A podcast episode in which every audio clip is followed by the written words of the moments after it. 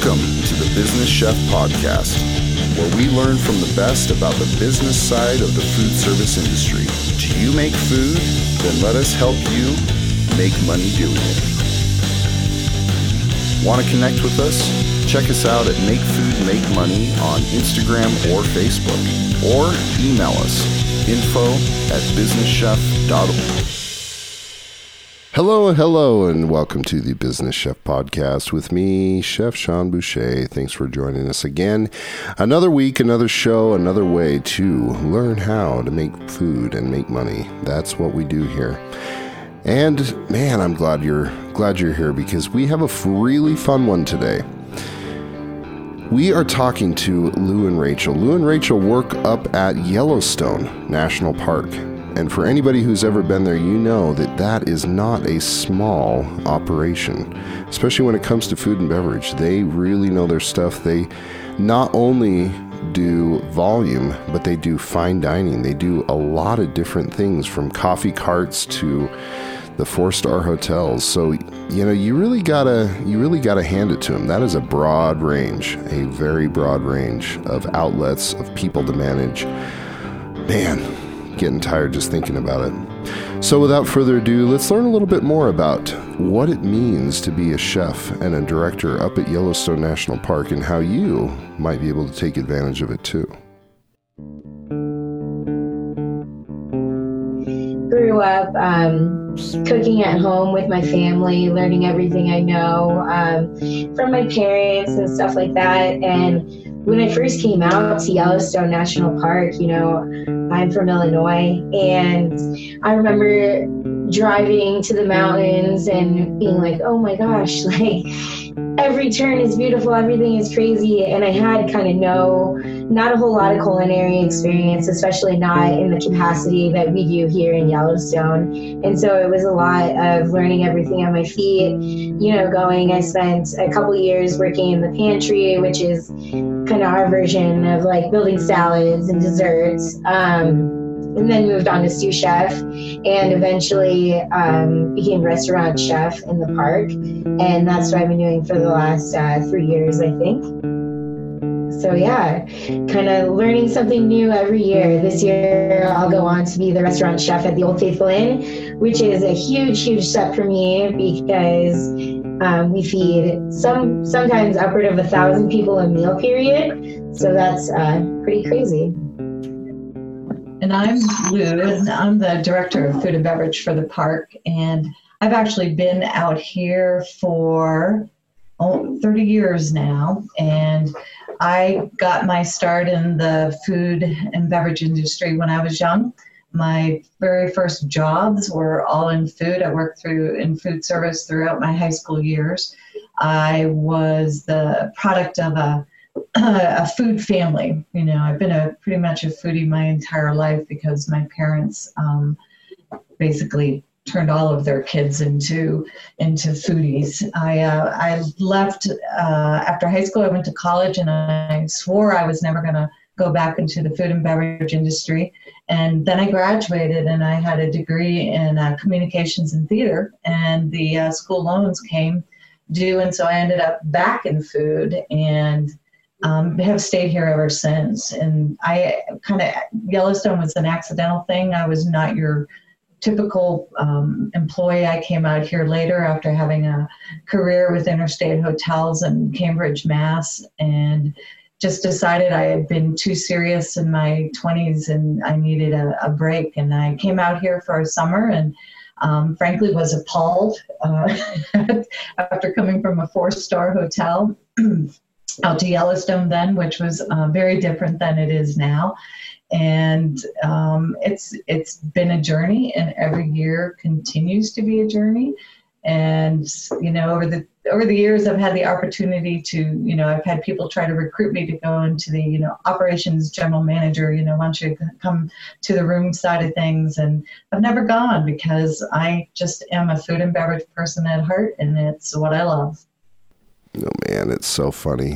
It's so funny how we, I think we all know someone, or in my case, I, I literally don't think I know anybody who hasn't at one point in their career said, man, I am not going to do this for the rest of my life when it comes to food service. Because boy, it's a it's a hard way, hard way to make a living. But you know, it's funny because it gets it it gets its hooks in you. You just you get the bug. You're passionate about it, and you just can't get away. And that's what I tell people all the time. You know, when really learning to cook is kind of the price of admission. So if you are passionate and you want to learn how to cook and you can learn how to cook, man, you can go far. You can do a lot of things in this business. Speaking of which, let's talk about Yellowstone. Let's talk about kind of some of the specifics. Um, you know, how many how many people are you feeding? How many outlets do you have? How many people are working in the kitchen? Kind of things like that. Well, we're the largest department in um, Yellowstone is the food and beverage department. Um, we have about a thousand employees overall that work throughout the park. Um, if you look, you could break it down to almost fifty-two different outlets if you counted every espresso cart, every bar, every employee dining room. Um, but basically, we have thirty guest um, facing forward operations that we um, that we so that I support. Rachel works out in the field. I'm kind of up in Mammoth in the administrative role, um, overseeing the menu planning and the purchasing. Um, but we, we average about two million um, meals a year, which doesn't necessarily sound a lot to some people, but the fact is most of that happens when within about a three-month span of time. Um, also, one of the challenges that we have is our operations are spread throughout the park. So if I leave um, the north end of the park to try and go visit Rachel when she used to work down at Grant, it could almost take me two and a half hours to get down there. And if I got caught in a buffalo jam, it could take me even longer. So we average about thirty-two million dollars on the top line in sales. Um, like I said, one thousand employees, thirty guest-facing um, operations, and then there's a whole lot behind. Um, in the back of the house or, you know, employee supportive um, operations that we don't really talk about either. So we, we do, we have got a lot going on. We also um, have uh, warehouses and employee pubs and employee dining rooms. So there's a lot going on. It's a, it's a big operation spread over two point two million acres. So it's a different challenge than working in an independent restaurant in a city. Wow. I mean, wow, that's, that's big. That's a lot. Uh, wow. So I guess my question then it, at this point is, I mean, holy smokes. But then the, the question is, how do you manage that? I mean, good night. That is a lot. And that's pretty impressive, but the really, yeah, let's, let's kind of drill into this. How do you manage that? How do you, How do you, what are your, some of your management philosophies, or how in the world do you manage all of that? Well, we try to um, empower the managers out in the field. So we do the, um, we, meaning the kind of the support department, we basically set up the programs. Uh, we work with H R to get the staff in that we need to hire. We work on the, you know, myself and the executive chef, we actually create the menus together. Um, we give them all the, you know, all the pieces that they need to be successful in their operation. But when it comes down to the day-to-day operation, we rely on people like Chef Rachel here. Um, we create the programs, but they're out there facing, you know, face, get in the guest-facing operation every day, trying to um, trying to make it happen. So it's it's me and an army of people that make it happen. But it, when it boils down to it, it's the people that are actually out in these nine separate hotels, you know, seven a la carte operations, three fast foods, you know, three um, fast casual operations, two fast foods. They're, they're the staff that we hire are the ones that are out there making it happen. And as Rachel explained with her, we rely a lot on bringing in people who oftentimes have very little culinary experience, and we raise them. It's kind of like the grassroots organization of food and beverage, and we often are looking for people not just culinarians, but people that are willing to learn, that want to learn, and that share our excitement for food and for guest service. I mean, ultimately in the end, even though, yes, we're very fortunate to live and work in such a beautiful place, we still are here to take care of the guests that come, and we want to make sure that the experience that they have is memorable. But again, it's the it's the people like Chef Rachel that are out there, you know, every day making it happen. Yeah, I think um, for me, it's like you kind of never know what you're going to get, because each season and different parts of the season are so different, because you might get an employee who's worked in the food and beverage industry for thirty years and have been in management levels and are really knowledgeable, or you might get someone who's never had a day, a job a day in their life, and you have to kind of completely build them up and show them that kind of stuff. And um there's people, we work with people from all over the world. So you might be working with a person, um, a person from, you know, another country, or, you know, another part of the, part of the world from you. Um, and you're kind of figuring out different things, language barriers, and how to teach someone who has a completely different view than you. Um, and just like staying on your toes and being open-minded, I think. Okay, so I definitely think that we've established that this is a big operation, and there are a lot of challenges. There's a lot of moving pieces, and there's a lot of a lot of unique challenges. You know, the distance between outlets, the working with people from all over the world, um, you know, which which is actually becoming more typical in, in kitchens nowadays. But really what it comes down to is is people. And I think the way that you approach that in, uh, you know, relying on people and training people, developing people and helping them see the success in their careers, that's really what lends to the overall success of, of your operation. But, you know, as much as we focus on the challenges, let's talk about the opportunities, because, man, I can imagine there are some immense opportunities living in such a beautiful place and such a unique setting.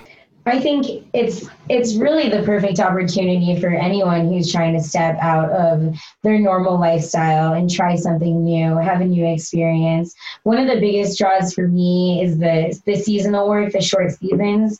Um, you can really use that to, I use it to travel the world, and the whole time I'm kind of working, I'm like, I know that I'm working really hard and I know that I'm pushing myself, but I'm saving my money for, you know, this next trip, this next big vacation. And I'm looking at the map and I'm like, where do I want to go next? And, you know, I'm meeting these people from the countries that I want to go to, some that I didn't even know I wanted to go to until I, you know, met these people and worked with them, and they taught me about these places. And, um, Uh, just saving up and, you know, making those goals happen. And I think that's one of the biggest draws for me. Absolutely. Yeah. The networking opportunities for, um, for the seasonal staff is amazing. Unfortunately, I'm year round, and I'm always envious now of all the seasonal workers, because they get to, to live through us. I get to, I get, yeah, I have to live vicariously through the rest of them as they get to tra- travel to Peru and Chile and do all kinds of fun things.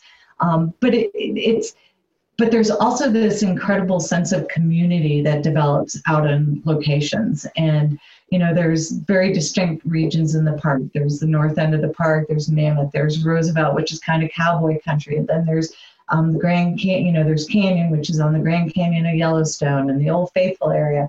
And these people really develop these friendships that lasts with them for their lives, like Rachel said. And, and we have a large percentage of international students that come and have maintained friendships um, with the people that they have made here forever. Uh, we're also, you know, we were talking about commuting. It's like, we don't drive through traffic, but we often drive through, you know, bison jams, you know, mm-hmm. buffalo jams, and, and, and it's amazing. So you get to broaden your horizon. The hiking is incredible. I'm frankly, a, I'm a, personally, I'm a fly fisher woman, and this is just, it's lovely. So we, we work hard. The industry challenges are, are very similar with, you know, the remoteness does add a complexity to it. But the good news is, is when we walk away, we have an incredible backyard to play in and an incredible community that we can um, socialize with. So yeah. it, it is different than doing, like I said, when I worked in Cambridge, I worked, I got on the subway, I went home, you know, it kind of turned it into more of a grind. And not that the work here isn't hard, but then you walk out and you have this incredibly beautiful backyard with so many different opportunities, and you can go into the outlying areas and you can go rafting and you can you know, like hike some of the most amazing yeah, yeah, everything rock climbing, um, you know, skiing, backcountry camping. Yeah, yeah we're just getting so out much. of our ski season right now, and I mean, so so that so that's like the personal side. There's so much to it, and then. On the, you know, career side, the career growth, like we said, one of the things that I'm actually really proud of is people like Rachel that I started to say earlier, that we tend to grow from within. Well, and how amazing an opportunity is that to really be mentored and nurtured in an environment that not only pushes you, because obviously, especially for those three months out of the year, you are getting hammered. I mean, you are you are pushed to some very, very difficult limits, I'm sure. But at the same time, look at, man, you step back and you look at the advantages, you look at the the rewards of such a such a thing. Is not only you're able to push yourself and able to to really kind of go beyond the boundaries that maybe you thought you could, but you're you have this personal Uh, ability to step out into nature and then to, you know, really appreciate what you're doing. And then you have time to step away and to travel and to, you know, go to these places that you hear about with the people that you're working side by side with in some cases. I mean, man, that is just such a, such an incredible thing. So amazing in, in my perspective. You know, unfortunately, I was hoping to continue this conversation on here, but uh, to be honest with you, some of the audio got lost on our interview. So we've had to end it here. But I'll tell you, if you are interested in getting up to Yellowstone and working and being able to really become a part of what we talked about today, there's a lot of opportunities. There are... Man, positions of all kind for every level. And I would highly recommend that you look at something like this. If you're looking at doing something different in your career, if you're looking at maybe wanting to, uh, just a change of pace, this is the ultimate change of pace. And it just so happens that their season is just around the corner. So if you're interested in finding out more about this, go to the website, check everything out, apply for jobs, get a hold of Lou, get a hold of, um, you know, whoever you can out there to, to really, really see if this is right for you.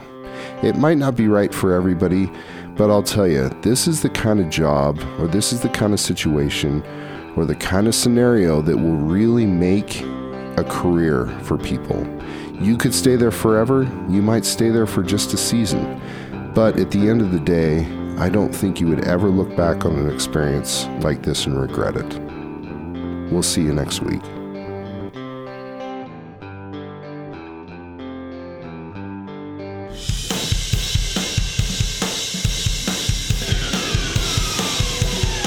Hey, thanks for sticking around.